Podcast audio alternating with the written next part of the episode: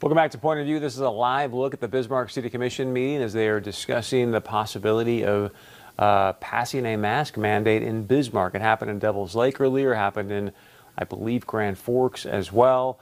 Uh, so we'll keep you abreast if we have any breaking news coming out of that Bismarck City Commission meeting. Now, let's move on to part two of my interview with the White House coronavirus COVID coordinator, coronavirus task force coordinator, Dr. Deborah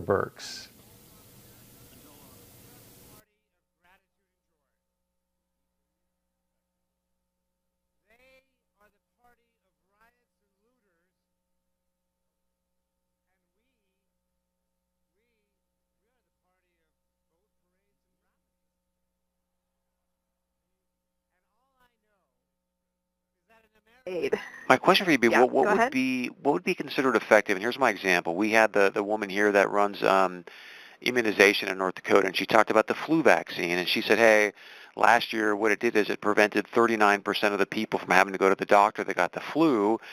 And unless you're playing baseball, you know, 39% isn't really a great rate. So what's going to be considered the effectiveness of a COVID vaccine? So you can see that the requirements, the entry requirements, the minimum requirements is over 50%. Um, and so we certainly, we have vaccines that are in the 90 percent effective. Um, and I think you all interact with those all the time because you probably got them as a child. Um, and you know that there's not significant measles, mumps, and rubella in the United States except in areas where um, people have not been immunizing their children. So we know the effectiveness of effective vaccines. Um, I won't. I don't know precisely what the effectiveness of this vaccine is or will be until we see the safety and efficacy data from these trials that are ongoing today. The great news is, is these trials are now completely enrolled and individuals have gotten their second shot. And so depending on whether they are exposed to COVID or not, remember this is a natural community immunization where, you know, it's a community acquired. So we have to wait and see if there was COVID spreading in areas where people have been immunized. But I do want to thank every American. Over 70,000 Americans have been immunized for this um, against this in these clinical trials, and they're the heroes wow. that will de- tell us whether they work or not. So I really want to thank them. With that 50% marker, how fast do you think a vaccine will be widely available that's 50% effective? At least 50%. So the, the numbers will go up from there and we'll see. I mean, I'm certainly okay. hoping that the vaccine is over 75 or 80% effective. And certainly we would be overjoyed if it was in the 90% effective range where we do have other infectious disease vaccines. So we've always known that the flu vaccine is difficult. It's because the strains aren't precisely matched and it has to, the immunity has to be precisely matched. In this case, it is a single spike protein. We know precisely what the epitope is. We know that conformation of that epitope, and we know how to make antibodies against that epitope. So I'm highly encouraged that this vaccine should be safe and efficacious, but I just don't have the data yet because yeah. the trials are ongoing.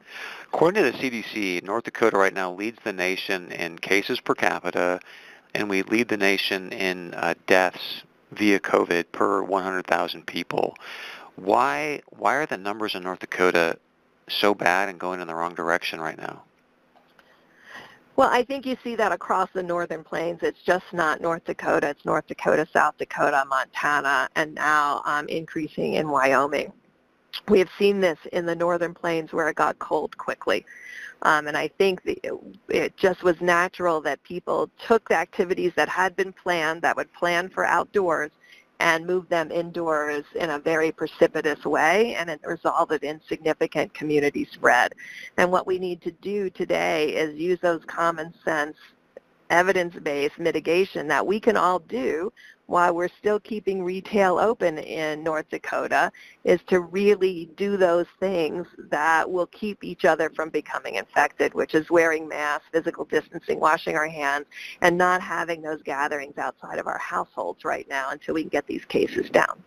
But I guess for us, when we see North Dakota in the you know national and even global news around this, what what do you you know, you met with Governor Burgum yesterday. What's his plan to get these numbers down? Why is North Dakota leading essentially the nation and the world in these numbers, do you think? Well, it, same thing happened in the South. Um, okay. the, the the states that got coldest first are like the states that got hottest first, and the people moved indoors to get it cooled off and into air conditioning. That is why you saw the problem across all the way across Georgia, Florida, Mississippi, Alabama, into Louisiana, Texas, into Arizona and California.